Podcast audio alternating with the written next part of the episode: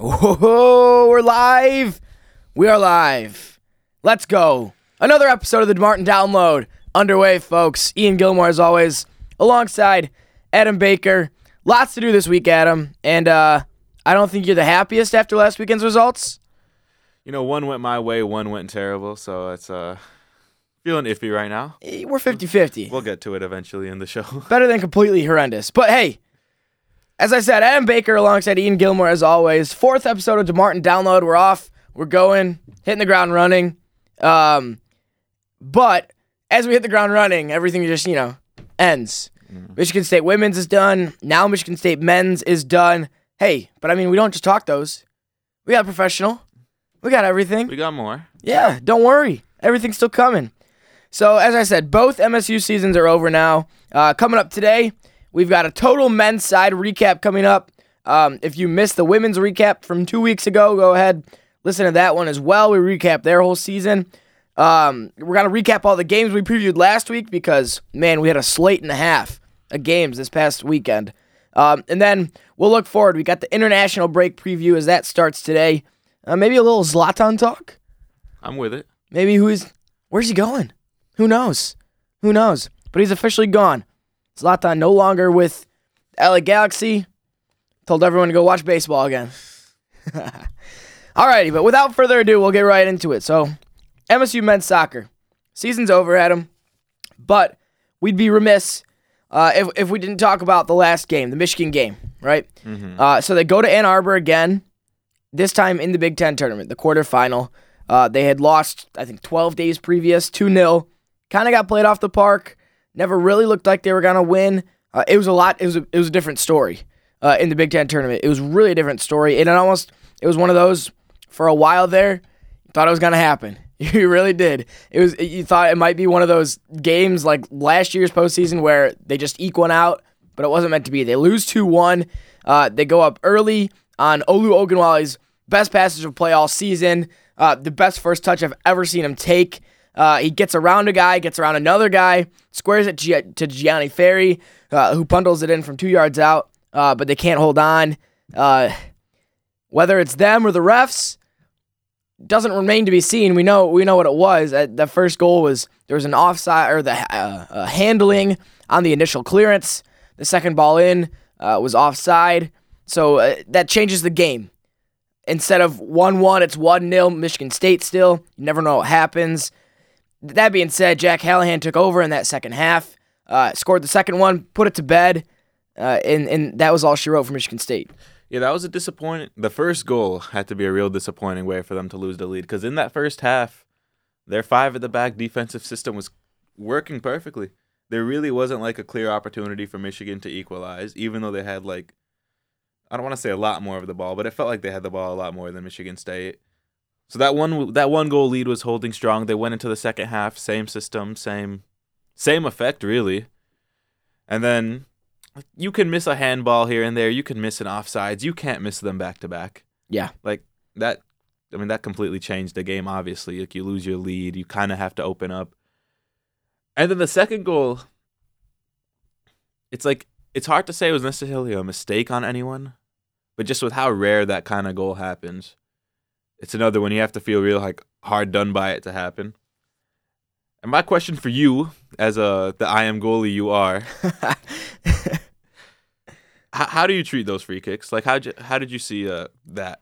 that's just one of the. It, it's such a difficult one because for Hunter Morris, like it, you're damned if you come, you're damned if you stay. It- it's so hard on those because that the way the way Hallahan whips it in and the way especially that one specifically was whipped in, it's one of those like if you come and somebody gets a head on it before you get there, it's your fault. If you stay and no one gets a head on it and it goes in like it does, it's your fault. So there's nothing you can do as as a keeper in those situations. I, I and I don't think he should have came out.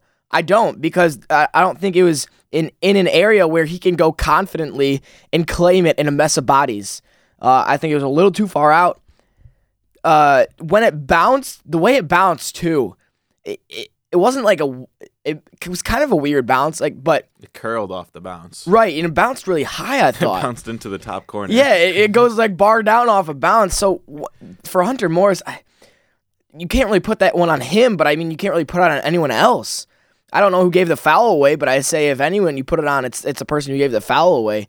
Um, but that one is just it's so difficult. It's a lose lose situation for a keeper, and I think the only way you can stop that from happening is if you do try to come out and just claim it and go in confidently as you can, and and just try to get a, a fist on it. Yeah, and the punch would have been real hard going up against like, like I think with Tungu and Nielsen were closest to like when it got low. Yeah, and kinda Michigan's got go- some tall guys Yeah, as and well. it's kind of hard to go punch over all of them.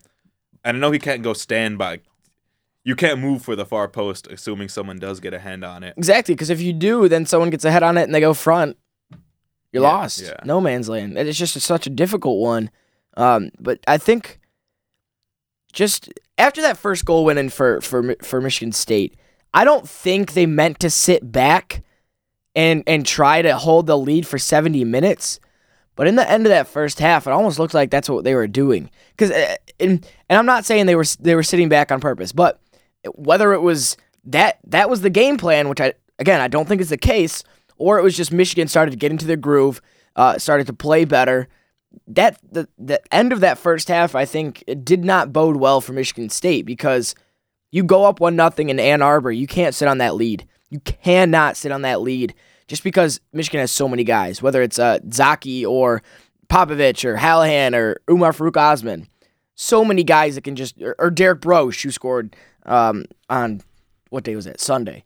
Uh, you just can't sit on that lead. And I think when they went into the break up only one nothing, it was kind of one of those where like you think it might happen, but you wouldn't be surprised Michigan came back, and that's exactly what they did.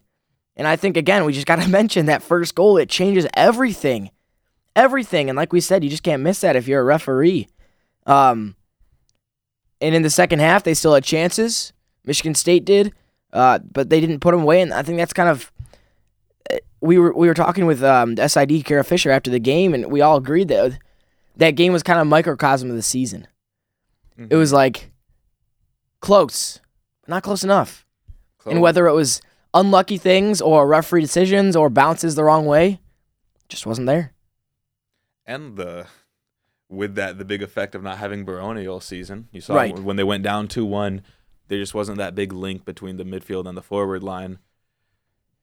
And when they were chasing the game, like they, they really needed that one. It was kind of screwed. The game was screaming for him. And there's been so many games this season have, that have just cried out for Giuseppe Barone. That have just cried out. The whole season has just cried out for him. Yeah. Um, but that's the case. They go down 2 1 in Ann Arbor, um, and the season's over like that. We'll recap the whole season in a couple minutes, but first, um, talking about the rest of the Big Ten, I think Michigan looks really dangerous, and I, I don't know how far they can go, but I wouldn't be surprised. I think we're going to see in the NCAA tournament. I think even just getting to the semifinal of the Big Ten tournament, and with the record they do, I think it's 10 4 and 4 now. I think Michigan State was something like that last year because they finished at, I think it was 14 5 and 4. So I think Michigan State was like, I don't know, 10 5 and 3 or something like that. Um, but I, I want to ask you, how far do you think Michigan could go? Can they win the Big Ten tournament? Uh, if not, how far do they go in the NCAA tournament? I think they can win the Big Ten tournament. It's hard to say they will beat well, Indiana, who I'm gonna who I'm picking to go to the final in that Maryland side of the bracket. And it's hard to predict a tourney run.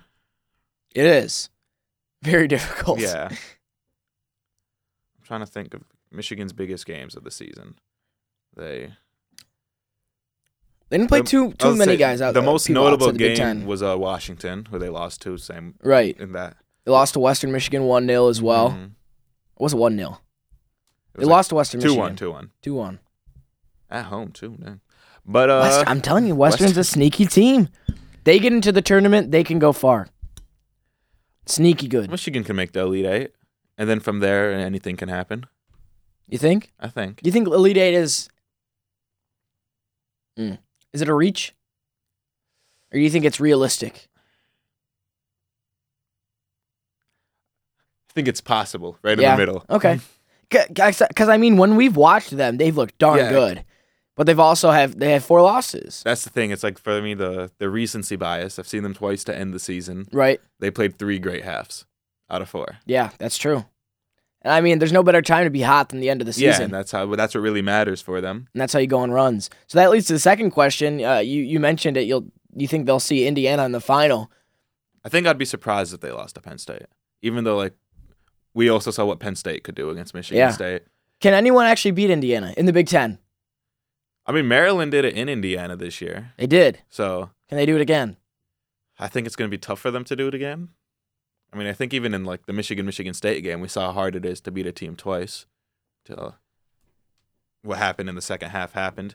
So I, I'm gonna take Indiana in that one, and I wouldn't be shocked if again I, they, Michigan still has to play Penn State, but if Michigan was to beat Indiana, I wouldn't be the most surprised. Okay. Um, how far do you think Indiana, goes in the tournament? Because they're ranked 14th in the country. So, according to whoever makes these, there's 13 better teams in the country than Indiana, and Penn State's actually one of them. Penn State's ranked number 12. So, how far do you think Indiana goes in the NCAA tournament? Because they'll make it. They're already in. Yeah. Um. Let me say Final Four. You think they're gonna repeat? Yeah. I wouldn't be surprised. Just because the Yeagley, oh, it's the Yeagley effect. Todd Yeagley right now and his, his dad before him, but it, the program is just so good and it's in such a good spot. It, it's one of those like programs you're just envious of. They they win double digit games every year, and if they don't, it's a down year. They win nine, it's a down year.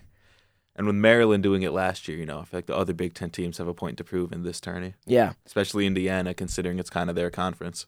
And another question, the last one before we recap the entire uh, Michigan State season. Maryland sitting at 10 6 and 2. Nine regular season wins. Do you think they're already in? If they lose on Friday to Indiana, do you think they're in? Just After because they're Maryland? After last year, yeah, there, there's no way they're not in.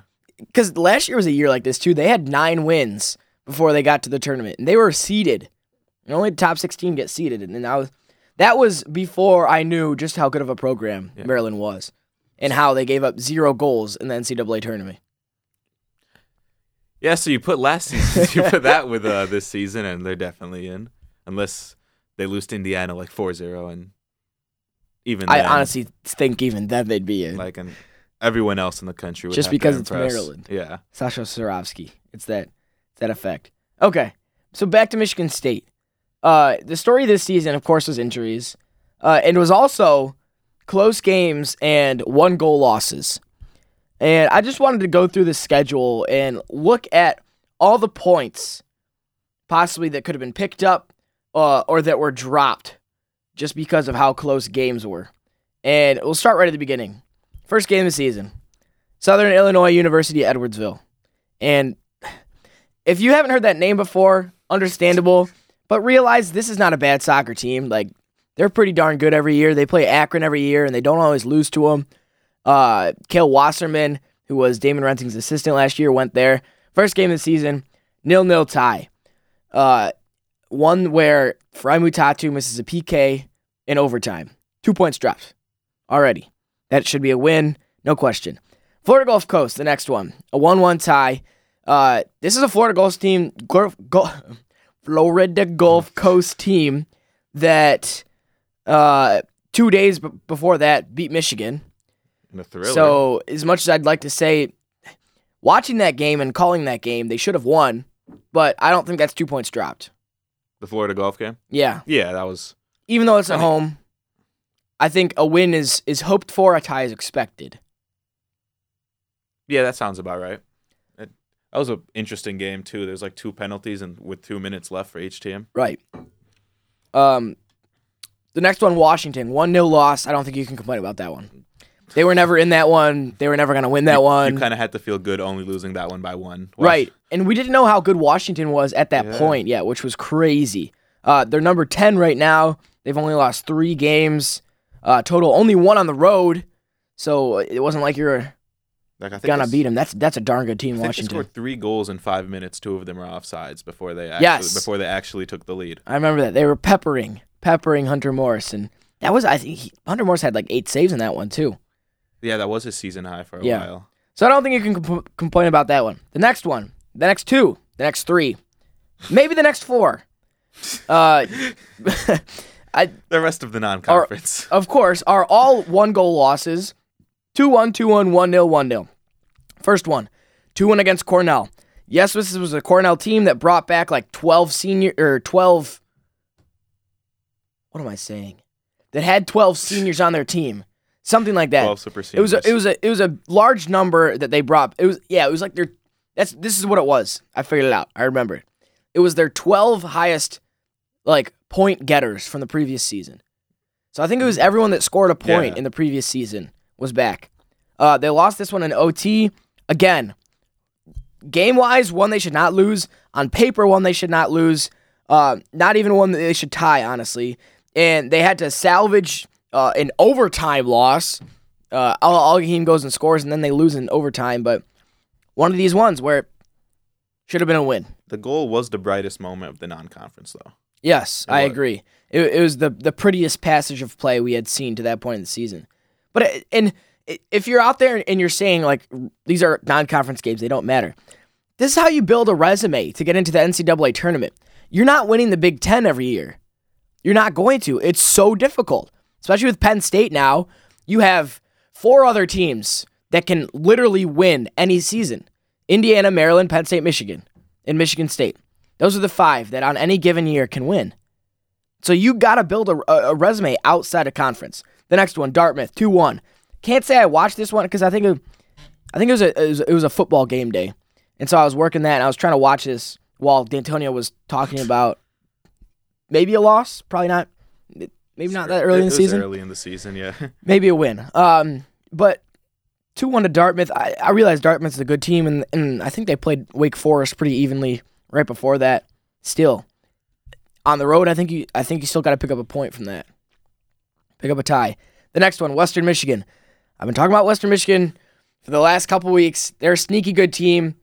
You still can't lose at home to Western Michigan. It was the it was like what was the overall record in this game?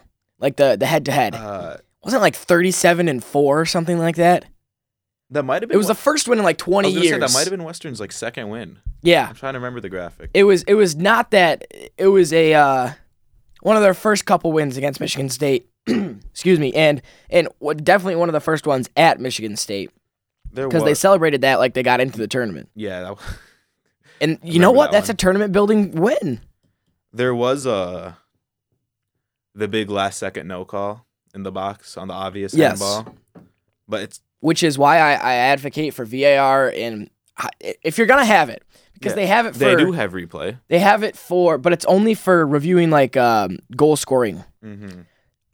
if you have it, why not use it to its full capacity? That's a that's a topic for another week, but Maybe next year. but yeah, that was the one where you never know what happens after that because you think they score the penalty, probably.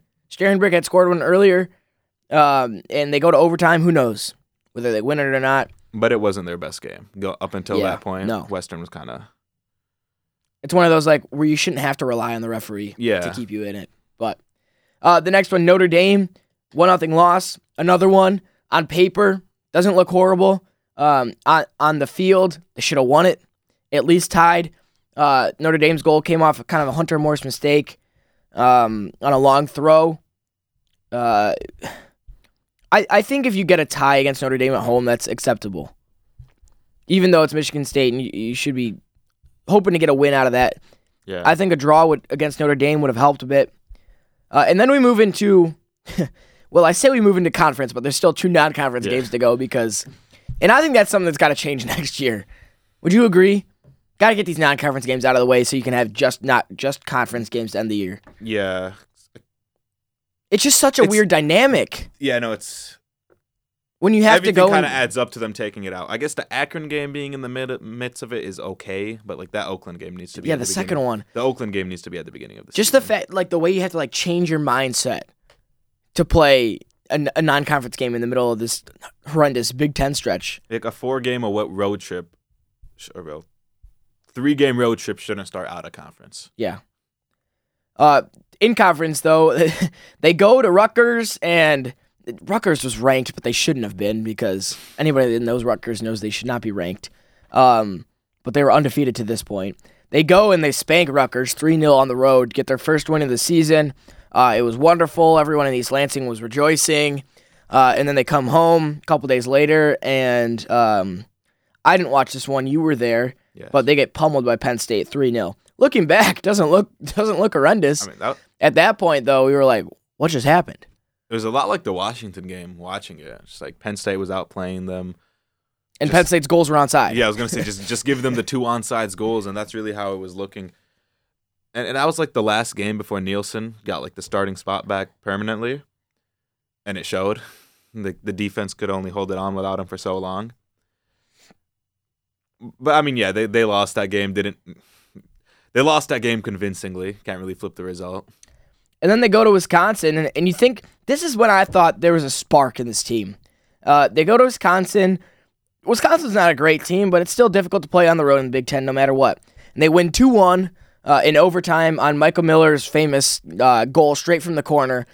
And this is where I thought this team was going to turn around and turn it on and, and rattle off a couple of wins. And I know that the games they had next, Maryland, Akron, are, are you know two College Cup teams from last year.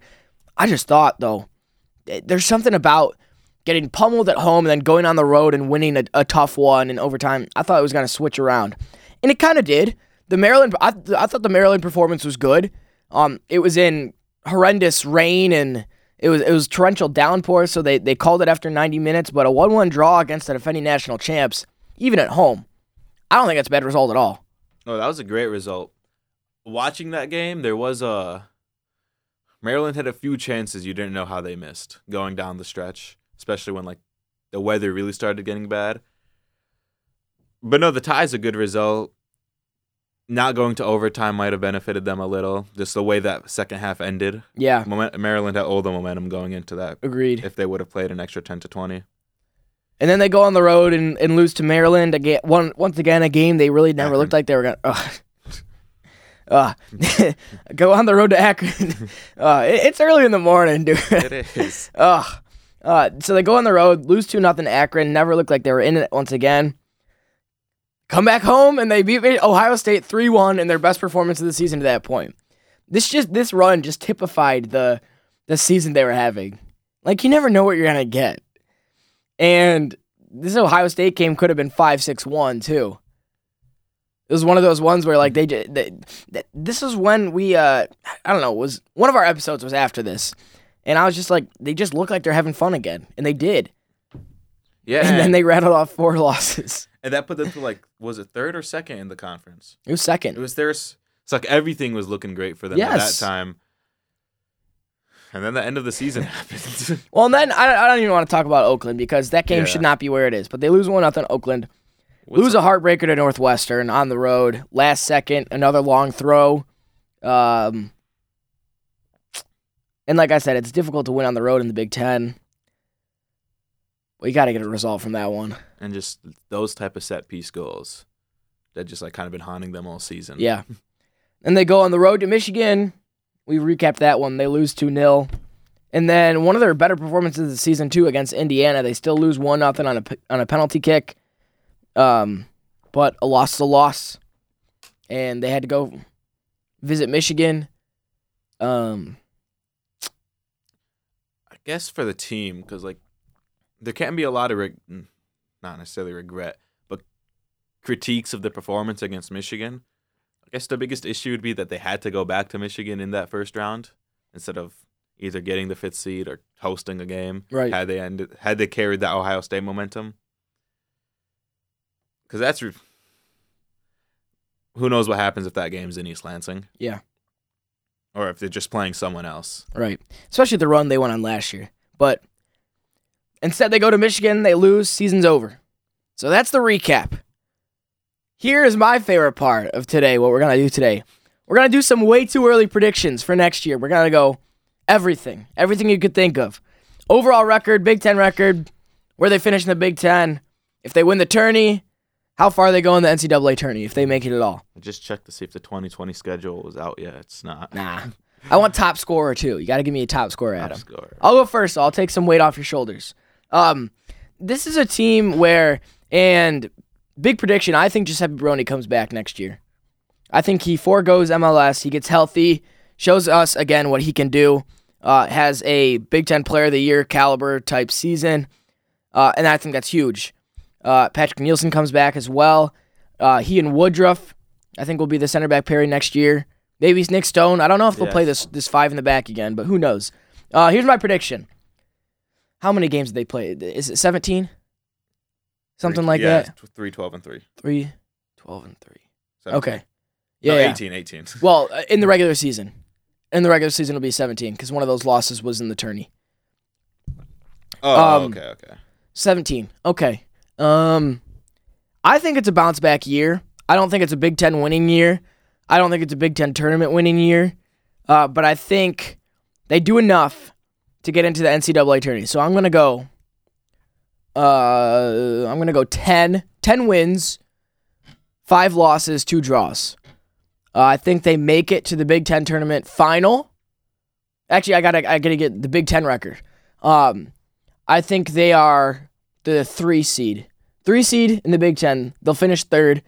I think Penn State wins the regular season Big Ten, followed closely by Indiana. So we'll go, um, I'll say five, five wins, two losses, and a draw in the Big Ten. They finish third. They make it to the final on the opposite side of the. Uh, they can't do that. They'd play Indiana in the semi. Mm. You know what? They beat Indiana in the semi, and they then then they lose to Penn State in the final. Make the NCAA tournament and get to the Sweet 16. And I think that'll be a good year for them. Get to the Sweet 16 in the tourney, lose to somebody like uh, I don't know, Virginia or Washington or, or Stanford or something like that. Um, but I think that'd be a good year for him. I think the top scorer is Johnny Ferry with eight goals. Your turn. All right. So, okay, 17 games. It is a bounce back year for them, and I do think Barone comes back on- off that 45 minute season. Also, I I, I want to make a bold prediction and say Algheim has more assists than Brony next year. Very close, like nine and eight, something like that. bold. I was going to. Al Jahim's my top scorer for my prediction. Mm, I love that. Hat. And that's kind of like the. It wasn't an injury quite, but that's the absence of the season. I feel like we really. uh Overlooked, Yeah, we didn't point out often. right? And he was kind of to me the highlight of the of the non conference play. He was the best player to me in the SI UE game. I always have to double take that acronym. he scored the goal against Cornell, and then yeah, he just couldn't be with the team for a while. Kid's gonna be a special player though. Yeah, so I think it's gonna be a bright season for him, assuming everything's good health wise. So yeah, going out of order, he'll be top scorer. Barone will be team MVP. If he gets top scorer and out assist Barone, that's gonna be one heck of a season. that will be one heck of a season. But I'm gonna go undefeated in the non-conference. Don't know exactly how. Well, if it's 17 games, eight. Undefeated nine games in the non-conference. I like third in the Big Ten. I think I'm with that one too. Five win. Did you say five wins, one draw, and two losses? No. Yes. Yes. That's yeah. You know. Yes. Yes. That's what I said. You can say it too. It's okay. You can say it too. Okay, so five wins. They don't beat Maryland, Penn, and Indiana. They're gonna lose at Penn State. They're gonna tie. Ah, they have to go to Indiana to tie. And Maryland. And that'll be one of Indiana's probably gonna be the last last day of the season again because it was the last two years. Okay, they'll they'll tie one of them and lose the other. So five, one, and two. Um, well, Okay. fi- five, two, and one. I was going off my European. Five wins, two losses, one draw. Yeah, Okay. it's going off European. Uh, And order. then Big Ten tournament. Big Ten tourney. They're gonna win it. Wow. That's bold. So if they win it, they they get an automatic bid. Do you think they're seeded Yeah, yeah, in the tourney? yeah. The, I feel like the Top re- 16? The resume I just gave, I feel like sh- Yeah? should. And then how far they go? Hmm. National championship. Title. That'd be it's, insane. It's uh. I think I'm gonna have to say Elite Eight again. Nah, Elite Eight, Sweet Sixteen. Okay. All right. Are those your all, all your predictions? What am I missing? I think I think you're good. I think you got it. Yeah. I think you got them all. I think give this back line a, a full season together. You lose with Tungu, but Agreed. you kind of got prepped for that with his shoulder injury to end the season. And I think a back line of Woodruff, Nielsen, Stone. It, I don't know if Colton Stanley comes in and plays next year, but I mean Alex Scherenberg out wide was good. I think if he comes inside and plays center mid, he can be dangerous too. I think uh, David Rensing's going to have some trouble selecting next year. I think it's a good thing Yeah, we're gonna see a lot of probably different lineups in the non-conference to start the year. In more depth. Hopefully, if they don't get injured, that'd be unfortunate. Um, we asked uh, Damon Rensing uh, after the Michigan game, just like what he said to these seniors that are leaving, and uh, here is what he said. So what I talked, we talked a lot about some life lessons. Um, obviously, for all kinds of different reasons, the season didn't go the way we wanted. Um, but that's how life is, you know. Life just doesn't roll out and give you what you want anytime you want it. And so, you know, for us, I talked about this. This will make these 26 players stronger people. Uh, it'll make them stronger soccer players. And I thought that our seniors, Pim, Letts, Cody, Giuseppe, even though he didn't get a chance to play, I thought they, for four years, have represented, you know, this program, this athletic department, this university with class and dignity, and we're extremely proud of them. And they'll be successful in life and whatever their endeavors are because of, of who they are. I think it's a good message, um, because season hasn't go hasn't gone how they've wanted, um, and I think that's difficult for these seniors, especially because the run they made last year, the runs they've made in their in their four years, and it's just one of those things where it just didn't go right this season. Yeah, you never want to go out like not, not on top, obviously, but just like so down from where you were, yeah, like a year before, a year or two before. So So the seniors will move on. We'll Yeah. move on. Uh, not happily. Uh, like I said, I think Barone's coming back. I think who knows? He could be off to the to the MLS draft. I th- uh, but I think we'll find out pretty soon because the draft's what in January, February, something. sometime around there. Um, but that's it for Michigan State soccer this year. Shame it was only four episodes for us. Yeah, it's unlucky. If we had started at this time last year, we still would have had a whole month. Yeah. Because I mean, they didn't finish till December. We'd have a whole playoff run. It'll be fun watching though this year. I think as much as I I would have loved to to go cover them in the tournament, it'll be nice kind of just to sit back and watch because I love watching college soccer, especially the good teams. I was, I was holding off on our trip to Florida to cover, or California to cover the Final Four. It won't happen this year. we'll get it next year. We'll get it before we graduate. If you had to uh, predict who wins it all, who do you think wins it all? This year, Yeah. uh, Do, Washington. do you want? You think Washington? Yes. Yeah.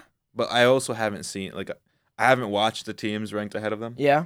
so it's kind of hard just for me to go off that. Well, there's but- only one team left in the country that's undefeated, and it's Missouri State Hmm. Nah, don't give me them. out of the Missouri Valley Conference. Not feeling them. No. Nah. They they're kind of like uh, a, a St. Mary's from last year who went undefeated and then lost, and I think the Elite Eight or something. St. Mary's only one loss this year. Dangerous team. Dangerous team. If I had to predict the team that wins, I say Georgetown. Georgetown. They're ranked number two right now. They're 14 1 and 2. They got to the Sweet 16 last year, got knocked out by single handedly by Michael Miller's wonder strike from 30 yards out. I think I think they win it. Georgetown. Bounce back. Are after my that champs. upset. Yeah. And you never know. I mean, Stanford's good year in and year out, so wouldn't be surprised if they make it too. I'm going with the Pac-12. Okay. Stanford it is then. All right. Let's move into a little bit of uh, European action to ra- ra- wrap up some of the games we previewed last week. And the, the biggest one was City Liverpool. Um, and it was kind of anticlimactic. What, was the final? 2 0? Three-one. Jeez, I'm telling you, it's early. 3 1. Anti- an anticlimactic 3 1. Um, and. Not complaining though. Yeah, I'll let you talk about this one more because Liverpool is your side, and, and and it was it was a wonderful result. Not eight points clear now of Leicester. Yeah, nine points of City and eight City's points clear of fourth now. Leicester. Um, I think the title race is over, and the biggest thing in this one was, yes, the City lineup was not. City's so so. We always talk about City's depth and everything, but this lineup was not good. The team they put out there, I don't think was good. And on the on the pitch, there were stretches where City did not look like City, and City looked bad. Turn it over to you now. Liverpool just had them. City just didn't look like they had an answer for Liverpool for long no, stretches of they the don't. game. And it was weird because this is something with the last year. These are two sides that were on the same echelon. I think. Yeah. On uh, uh, and and now Liverpool is just ahead above everyone. It's I don't think it's head and shoulders yet, but I think they're just ahead above everyone because there was such a difference of in class of this game. I think as much I, don't, I wouldn't call it an era because it hasn't been that long, but we're seeing the end of this era where City is they just dominate everyone and they can keep up with Liverpool. Yeah, and after because and people thought Liverpool overachieved last year, and like that was their one chance to kind of knock off City and prevent them from starting a dynasty. And I think it's wild to me how in the summer it was like the best three teams in England are Man City, Liverpool, and Man City's B team, and then an injury or two completely derailed their season. Yeah, Like- and their B team now can't it, it doesn't look good. I mean, like the two players they had to pull up, like the Laporte injury is obviously bad. I mean, Fernandinho, who I've never been that big of a fan of, just he's not a center back. It doesn't really work back there. yeah. How can you not be a fan of? I I don't like City and I like Fernandinho. It's not like I have something personal against him. He's not like that polarizing of a player. It just I always felt like he overachieved at Okay. City, and then I'd see him at Brazil, like in that World Cup game against uh, Belgium, and he kind of cost them it. Like he did cost them. I'm pretty sure it was an own goal, and he got dribbled past by Lukaku. the worst two things you could have in a World Cup quarterfinal. But I mean, City looked good for like five minutes, and then uh, just the Fabinho goal, one of the goals of the season. Yeah. Another stressful one because of VAR, but I don't think it was a penalty considering it went off Bernardo's hand. And then the Salah one a few minutes later it was just it's kind of done deal early. Like I don't City should have scored more than they did, and it kind of like they had chances, especially off set pieces. Like I don't know how Aguero and Sterling missed a few of those. Aguero in generally general just couldn't score, and ca- he can't that's score at Anfield. That's just his career score story at Anfield. Never scored. I predicted him to score and just kind of forgot about that whole aspect. But and I think another thing with City, what a lot of people didn't think would be a big injury for them in the summer is when Sane got injured. Yeah, Because especially really con- is. considering Trent isn't the best defender, he's just a, a great player. Sane always does good against Liverpool. And like Bernardo was having a hard time getting in that game. Sterling Sterling was good, not great. So I think that's a real game changer they've been missing kind of all season. But on Liverpool side of things, it was great. They finally they played City like they did in 2017-18, not like they did last year. Kind of took it to them, played their style, didn't adjust for them. Fabinho, Wijnaldum, and the much talked about on the show Jordan Henderson all had great games. Salah and Mane each scored. Lovren put in a good performance, so that's how you know it was just a great game for Liverpool and City. Really had no business, uh, no getting it, no business getting into this game. And, And I I- th- it was it was weird because, like I like I said before, this is just a City Liverpool game that we hadn't seen recently. It was just so weird to watch. Yeah, you got to go back to like that 3-0 in the Champions League to like the look, the one that was like it.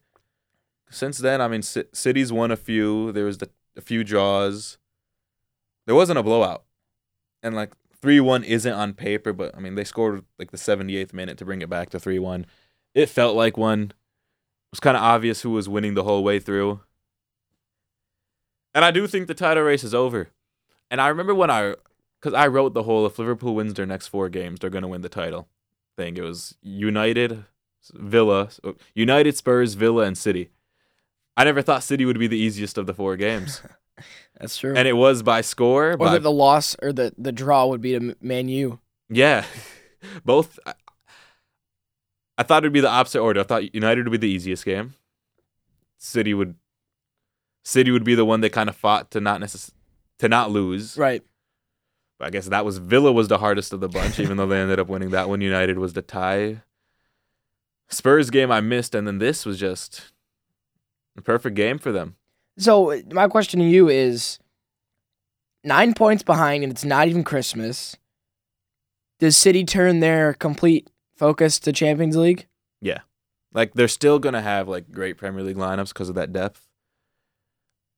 But if you have to pick between one or two of them in February, well, f- round of sixteen, you should be able to win regardless. But like when they get to those harder rounds, they have to turn their complete attention to Champions League. Can they? Can they do it? Can they win Champions League?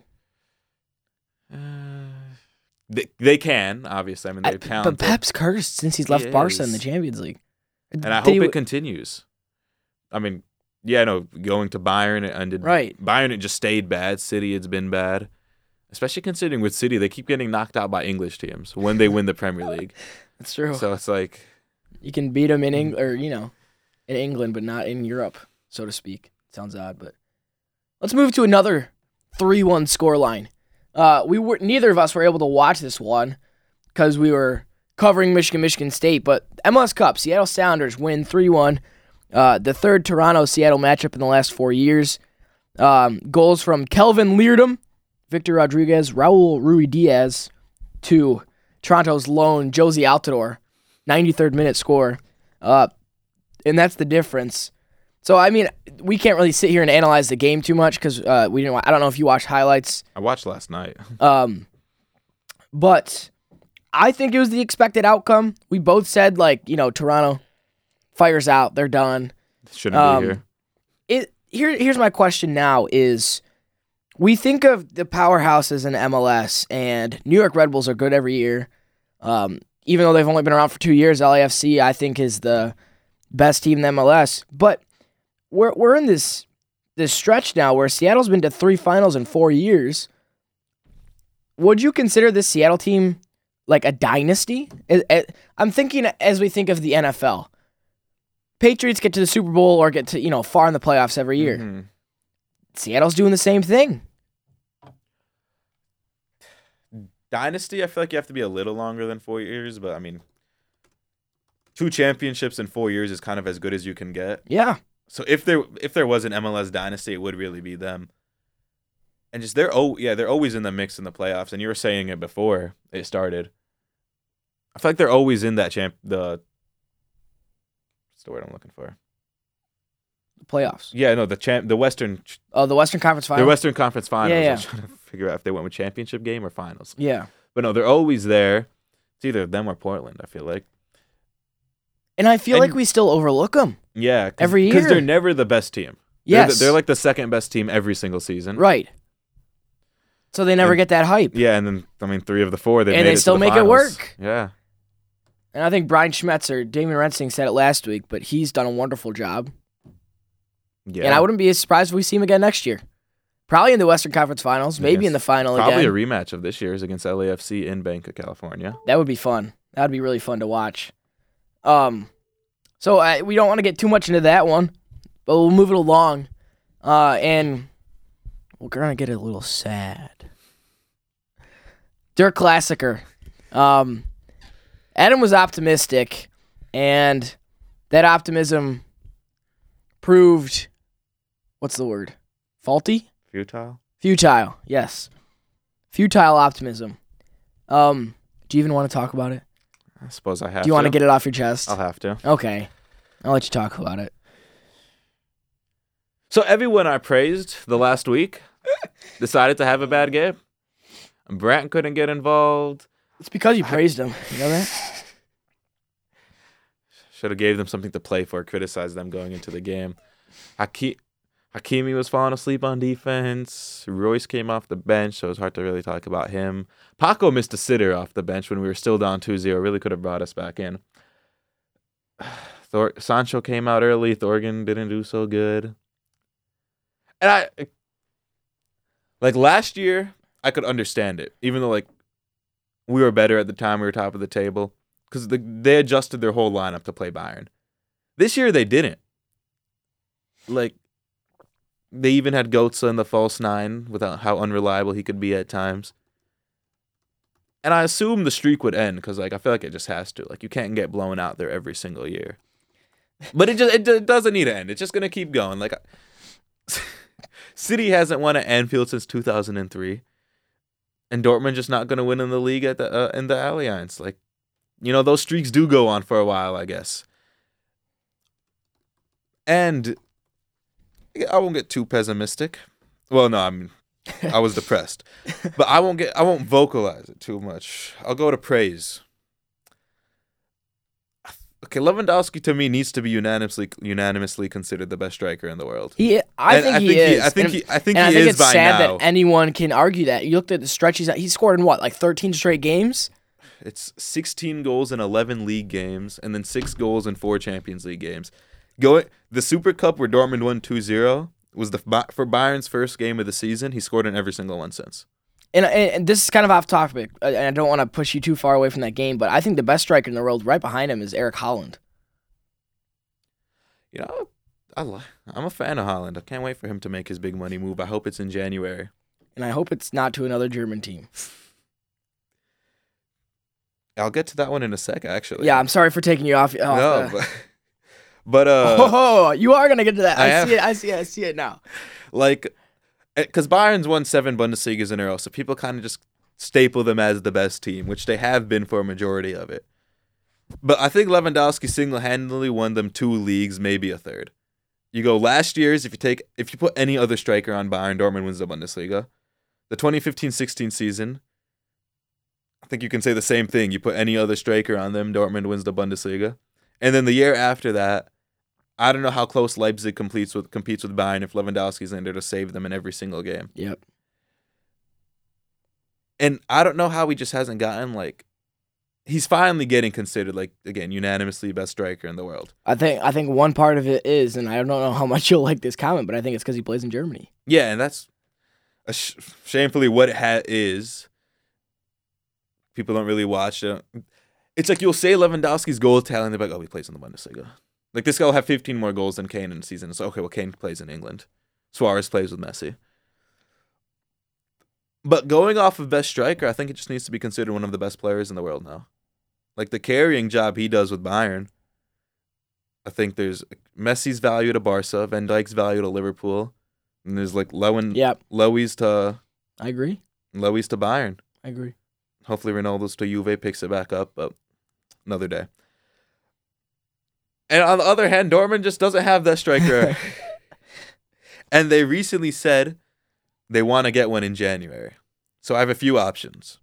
Some more realistic than others, some ambitious play style wise.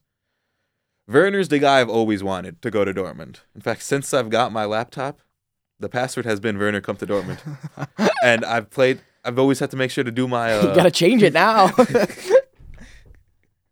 I'm not too concerned. I'll make it Havertz come. But uh you know, I always try to visualize him in there. I see him playing with Reus with Germany. I need that one to happen.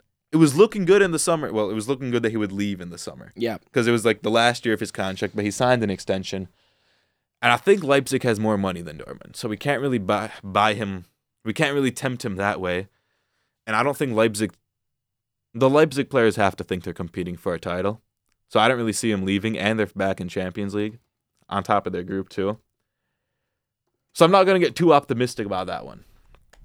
But Havertz, who I was hyping up in one of the practice runs, he he's there to be converted into a striker. He's still a midfielder. He had 17 goals last year. He led Leverkusen. He was like the highest scoring teenager ever. I think he was fourth overall in the league. You know, get him, put him in front of Reus, let them do their thing. He already he mm, he has a great season under his belt with Brandt, so the chemistry's there. And I think he wants to leave Leverkusen. I think he's starting to he's getting that ego that he's too big for them, especially with how they've been doing in Champions League and everything. Like, I think he wants out. We're still kind of second fiddle to Bayern if he was to leave within the league. But you know, there's I think that one's actually kind of realistic. Dortmund says they need a striker. A few months ago, Dortmund said they uh they wanted Havertz. Reus said he was recruiting Havertz. Hopefully, hopefully. I think it could happen. I don't see why not. And then the third one, the man we just talked about. I mean, Haaland's in the Australian Bun- uh, Austrian Bundesliga with our RV Salzburg, and they're not going to be staying in the Champions League. I don't think it's out of the picture that he comes to Dortmund. I never thought about it until until you said his name. But I mean, if it could happen, because you know, I'm I'm hoping he wouldn't want to risk like the big money move to you know a club where he's gonna have to fight for time. What Example, like look what at clubs he's gonna have to fight for time though? I mean, like you look I realize he's young and maybe not proven because he plays in Austria, but kid's nuts. You know I do. I think he it. even starts at Barca. Mm, Hey, I mean Suarez. I think he starts at Real Madrid. Suarez doesn't. okay, we're not even. We're, rel- I'm- relatively I'm not acknowledging that comment because we'll get way off track. I, No, but uh, I'm just gonna pretend you never said that, and, and we'll talk about it Suarez another week. trash. No, stop, stop, stop. Madrid's a No, no, one. no, no. Okay, out of the mind. I think he starts at er, Madrid. I don't think he starts at Barca. Well, Madrid's a tough one because I mean, as critical as I've been of Benzema in like the last few years, like he's really kind. He's lighting up his form, and they still He's have, good. and they have, Yeah. And they signed Jovic this summer, who's having a hard time getting in Yeah, the I lineup. haven't heard his name. And you factor in that Benzema is like Zidane's adopted son. It- Zid- and unless they get a new coach, and I'm not saying he should be benched by any means, but I think with a coach that loves him, he could even he can afford a bad run of play to keep his spot like he had in 2017 and 18. But And Hazard's not gonna get dropped. yeah, obviously, and he's not going to play winger, and I don't think Madrid's played a 4-3-3 like every a 4-3-3 or a 4-2-3-1 since I've started watching, so I can't see them going to two strikers. Barca will just say it's possible, but I just don't see them making the move. City has Aguero and Jesus. Liverpool aren't going to move on from Firmino. United. United. You know, he's, a striker. apparently he's Ole's boy from like wherever he came from. I'm and surprised. Yeah, but I mean, they have the cash to do it. They do. I don't think he'd want to put himself in that situation. I wouldn't. I don't want to play for a mid-table side in the Premier League. Oh, okay. You know, I've been thinking Spurs need a refresh. Maybe move on from Harry Kane. Who are they gonna drop? You have to move so many pieces around to put in another striker. No, yeah, it would be Harry Kane. Not, I'm not saying they should, but I think they need a refresh without moving on from Poch. I think Jarrett Mackey would attack you right now. Jared, if you're watching, Adam thinks you should drop Harry Kane. All right, we'll, we'll move on. Don't say you know, Adam Adam's not- takes this not- morning are not- just horrendous. You can't say it so straightforwardly Goodness. like that. well, if he wants context, he's gonna have to listen to the Martin download. He'll have to ask me. I'll tell him on Monday. International break. It's going on right now. We got some games Oh, today, okay. tomorrow, the next day. Figured I'll just say this real quick. I just looked at my phone. First notification: Sancho wants Dortmund exit. So who knows where that goes? Ah, but you know, they, goodness. you know, England. We have raw uh, emotions here, dude. God. England loves making up their Sancho stuff. It was like the day after the window. United interested in Sancho signing. They're going to make it happen. After the window. It was like September third. Okay. All right. A uh, couple games. I just want to. I want you to j- just give me your predictions. Who wins? Uh, first one. I think an underrated matchup. These are two darn good teams. Turkey Iceland today, 12 p.m. Uh, I think Turkey's home. Let's go one-one. Uh, Calhanoglu goal and Sigurdsson goal. Okay. Just because those are. Do you think both those teams make the Euro 2020? Uh, what's the rest of their group? Um, let's look. And that's a very I got her pulled optimistic up right now. prediction considering they're both midfielders, but who knows? That's true. Um, Turkey is first in their group right now, above France and Iceland. Oh shoot! Keep in So, mind that I'm some of the remem- third place teams make Yeah, I'm it. trying to remember the format because it's kind of confusing with the Nations League and the fact that there's just so many Right. teams. Um, and I think mm, But I mean, it's going to be a fight. I Turkey- think the last couple years it's been the the the two or three highest point getting three place third place teams. Oh, And right now Iceland's on 15, which is pretty high for a third place team. Turkey makes it. They already beat France. Yeah. They might not necessarily make it over them in the standings, but for Iceland, it's going to be a fight. This is, I mean, a pretty big game for them. Yeah, They're gonna, huge. They can't really huge. lose it. Six pointer. Yeah. So All I'm, right. gonna, I'm gonna go draw. One one. One-one. Turkey winning is more likely. Okay. But Brazil Argentina, this is a huge one. Um, Brazil currently sits in first, 10 points in front of second place Uruguay, Hey, it's a qualifier. 13 points against Argent uh, over Argentina. I think so. Yes, no, maybe. Oh. I just didn't know if they started or not. Uh, well, I mean, Brazil's better. I don't know who's going to play for Argentina, considering it's a different front line every game. That's true. But, and I don't, I don't know who's going to play for Brazil either. Honestly, trying to remember the squads. But I'll take Brazil. Okay. Score. Uh, two one. Okay. Next one, Russia, Belgium, two teams that are in Scotland's group. Uh, I don't even want to talk about Scotland's Euro, For or a Euro split- for a qualifying. split second, I was like, Nope. wait, why Scotland? The man, the teams that makes the group. Then I remember. Um, all I need to say is Scotland is behind Cyprus right now, and they're hardly in front of Kazakhstan. And the only team they've beaten convincingly is San Marino. All I'm gonna say. Uh, but back to Russia and Belgium. This is a six pointer too because Belgium is on 24 points, Russia's on 21 points. Who wins? Belgium never lose in qualifying. Mm, Belgium. They Okay. just they never drop points in qualifying. You're right, they They haven't. always come out with like these wild stats. Eight games, eight wins. Like- 80 goals. Everyone just does good. Because they get to play against Cyprus and Yeah, they always have the easiest group too. It's like they play Kaz- Kazakhstan Uh, and they're the only team not the not that other teams don't take it seriously. Belgium go for 10-0 in those games. I would like to know the last time England had a had a harder group than Belgium because I can't remember. England's group right now: Czech Republic, Kosovo, Montenegro, Bulgaria. And I realize Kosovo has come on and they might make it. It's Kosovo. There's not another good team in that group.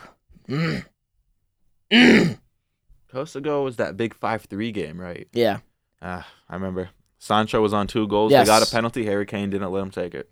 Still salty. Mm-hmm. Next one, last one. he missed one. one in the next game. I was rejoice.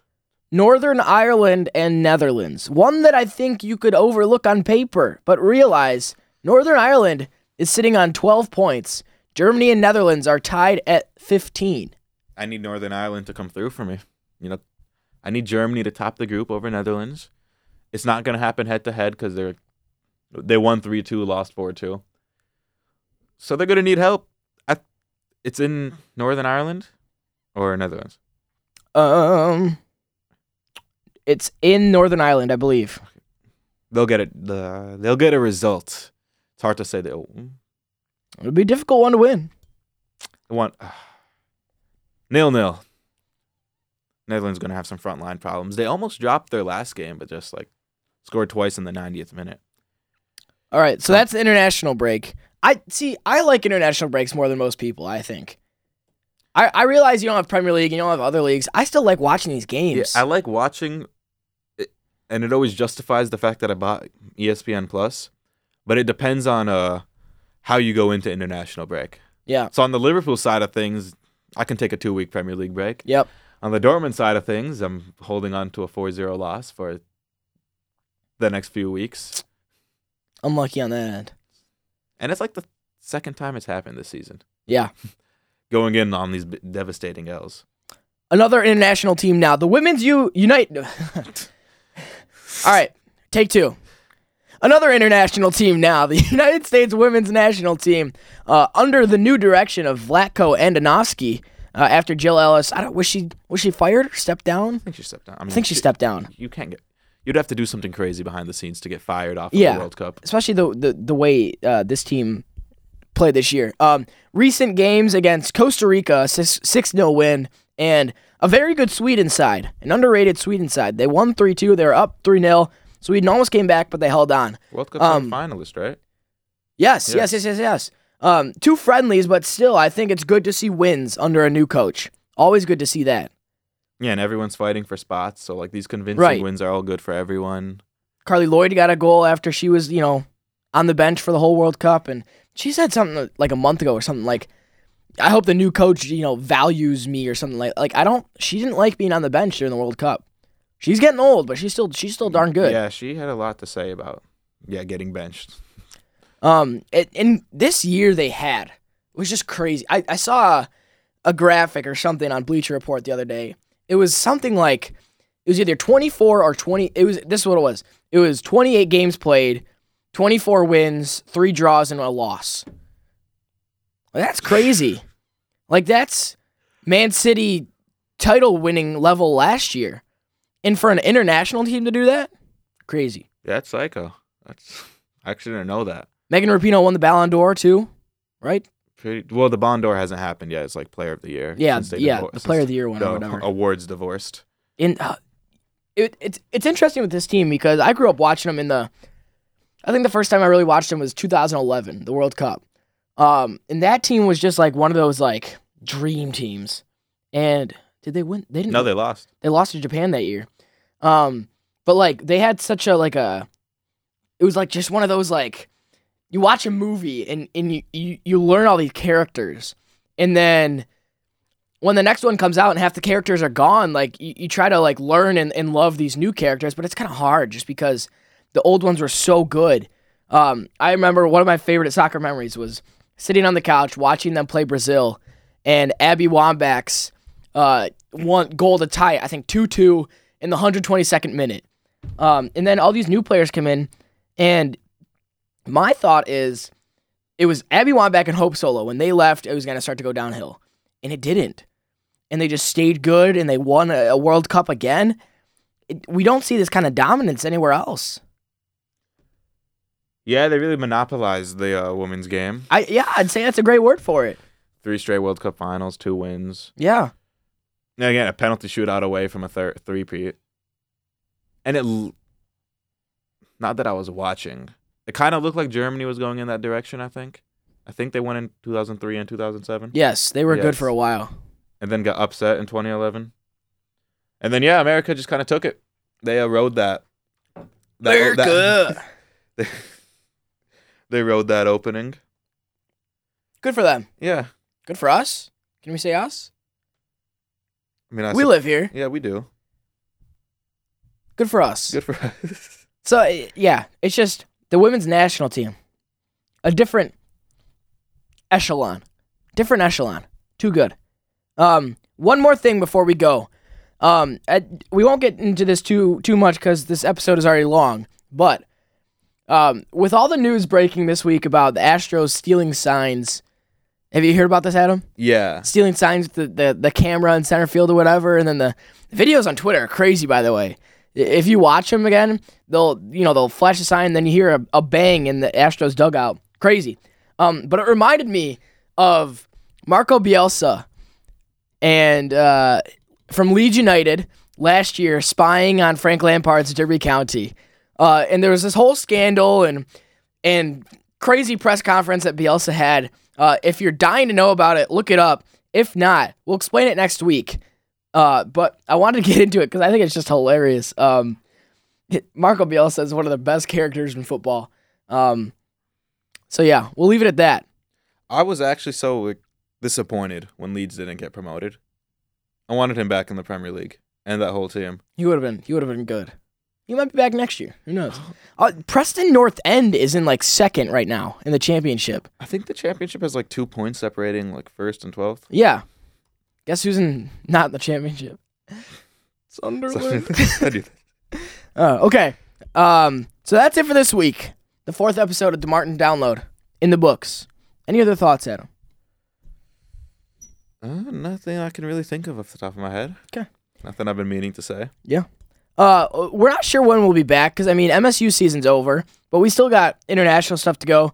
Um, maybe at the end of the NCAA tournament, maybe around Boxing Day, maybe in 2020.